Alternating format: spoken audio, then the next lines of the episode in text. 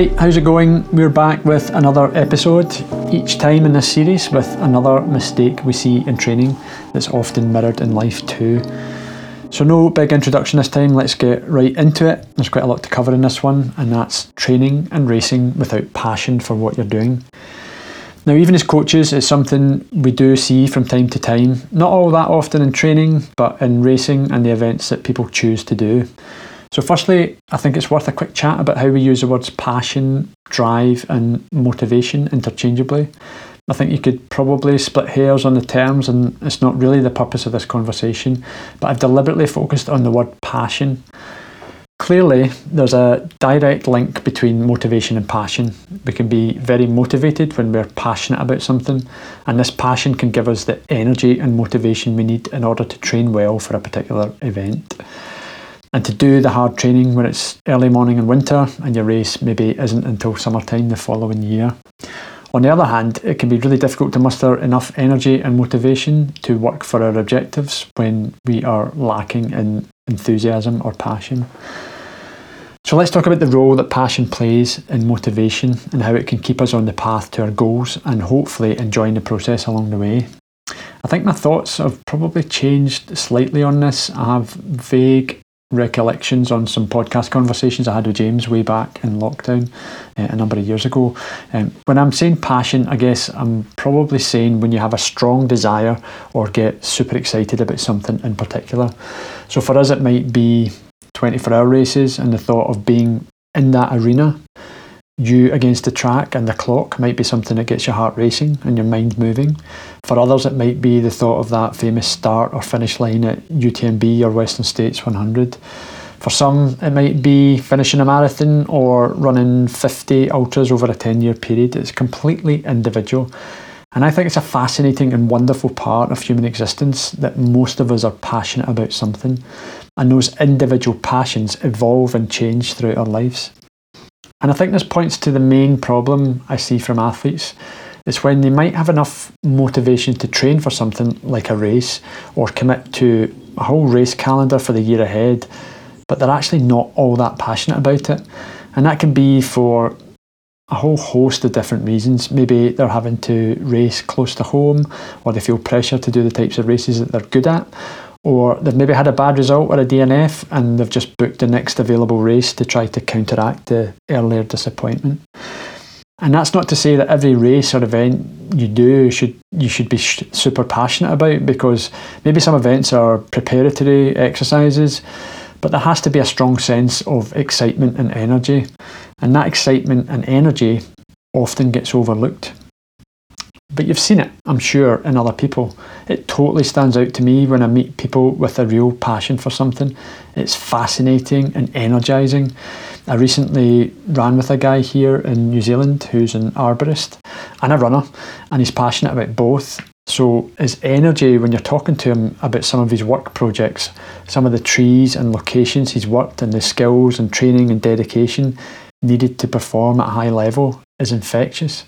And just being around people like that can help to remind you of your own passion projects. When we're enthusiastic about something, it takes on a central role in our life and it motivates us to put up the time and effort necessary to make it a success. It inspires us to work hard and stay committed to pursuing it. And even when we experience setbacks, passion can motivate us to take action and to keep on going no matter the circumstances. So, without making this too long by going into my thoughts on how you might identify your own passions, can I just leave you with this? It's good to be weird. I know at school we did everything we could not to be different, not to stand out, but being different and being passionate and proud about the stuff that really matters to you is so needed in this world. It's passionate people that have inspired us all these years. So don't do the races that you don't give you some kind of feeling in your heart unless they're just stepping stones to get you to the race that does.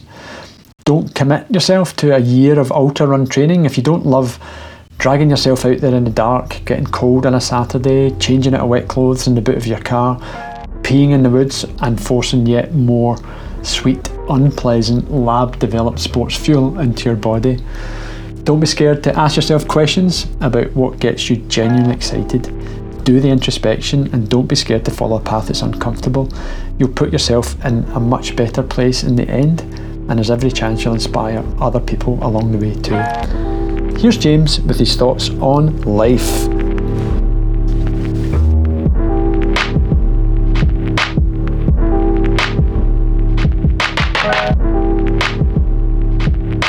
Why, thank you, Paul, for that lovely summary on your views on passion. And I love the, the way Paul ended there by talking about if you're not enjoying it effectively and you're not loving it, then maybe question why you're doing it.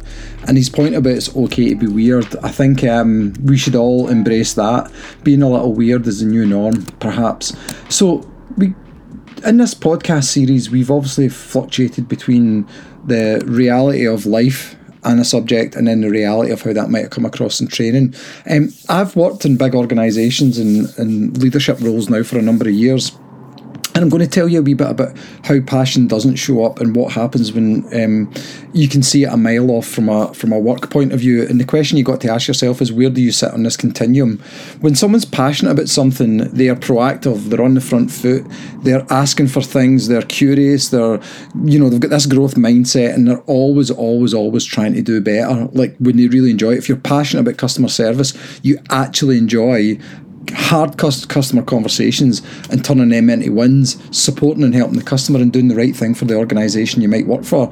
And a customer can be anything from a patient in a hospital right through to someone in a supermarket. It's how you see that person you're giving a service to.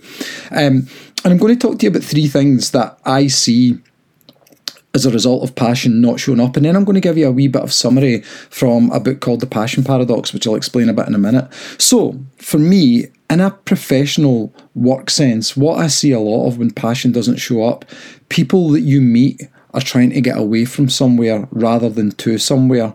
So it's this kind of classic thing. If you've not got a passion for something, but where you are, you're not happy with, often your perpetual movement, you're just trying to get somewhere, do something, and it's a wee bit aimless and it's hope. It's it's a bit like the kind of hopeful kick, you know, the hit and hope, where you're just hoping that where you land is where you want to be because you haven't actually been able to define that.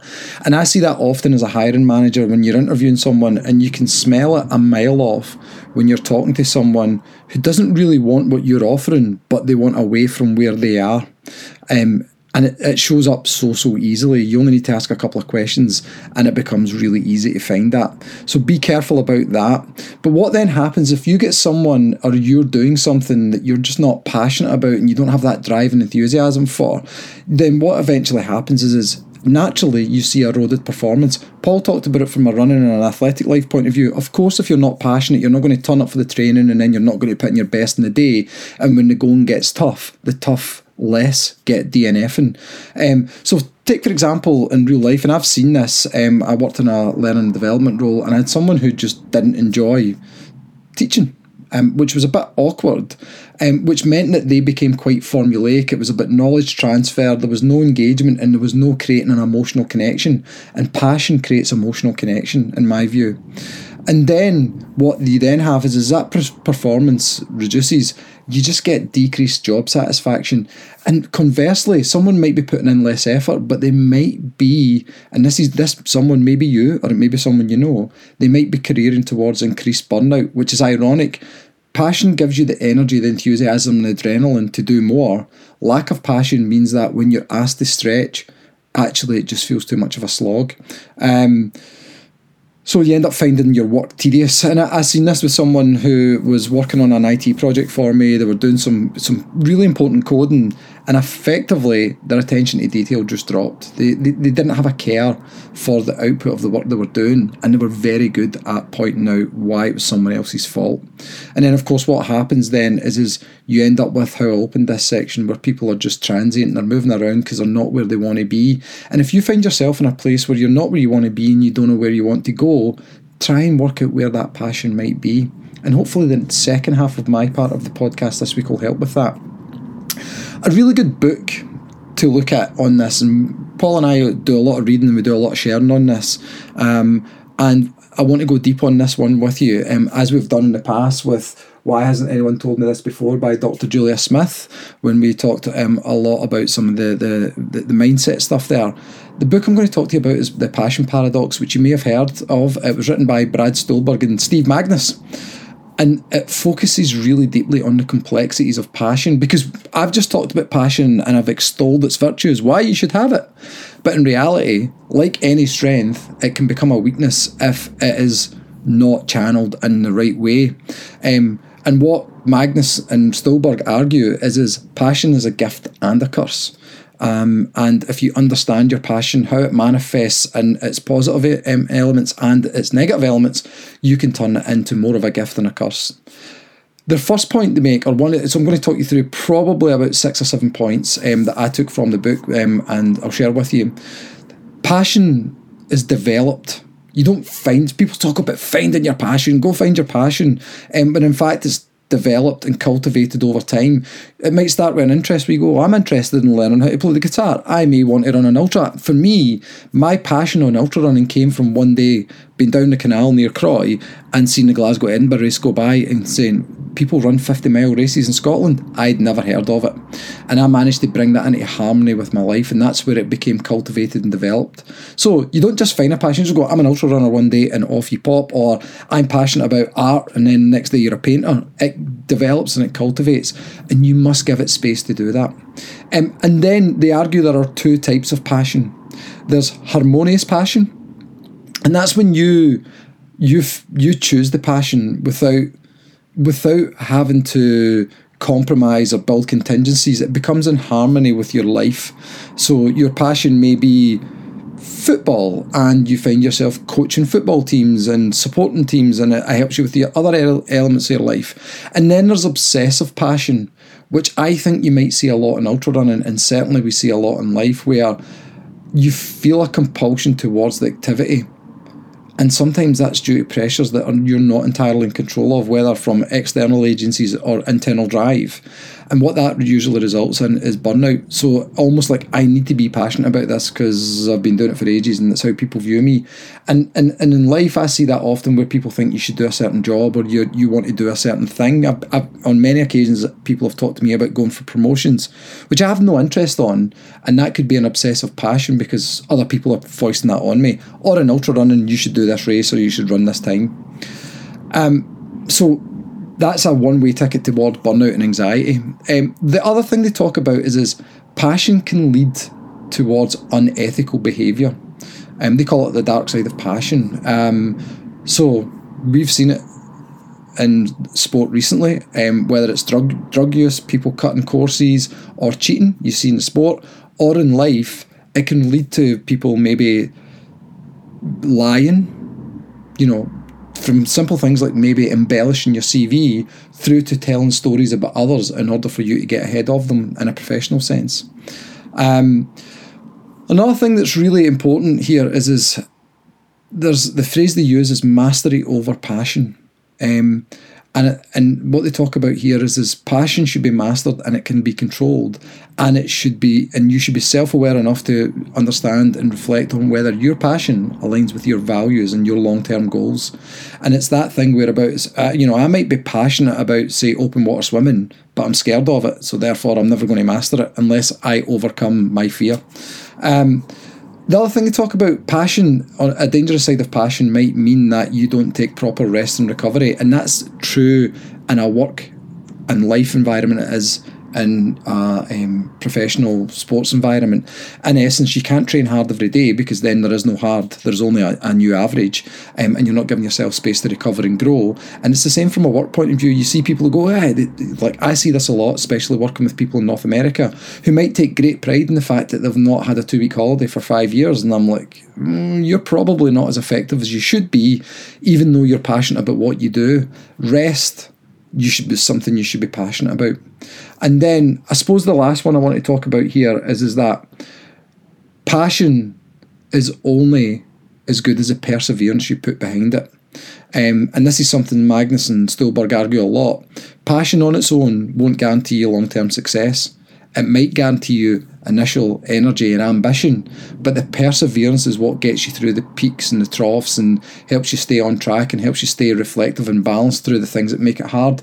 And if you think about that from a life point of view, um, from say from a professional work point of view, you might have a bad meeting, but if you bounce back from that and use the learning to make your next presentation or your next pitch better, that's how your passion and perseverance come together to create great outcomes. And ultra running, you know, you might DNF one day and then you might win the next race you run. So I think I would summarise that by saying there's a number of things you can think about there, but just to summarise, passion is developed. There are two types, which are harmonious and obsessive. Passion can have a dark side and cause you to be unethical. In order for passion to win through, it has to be married with perseverance.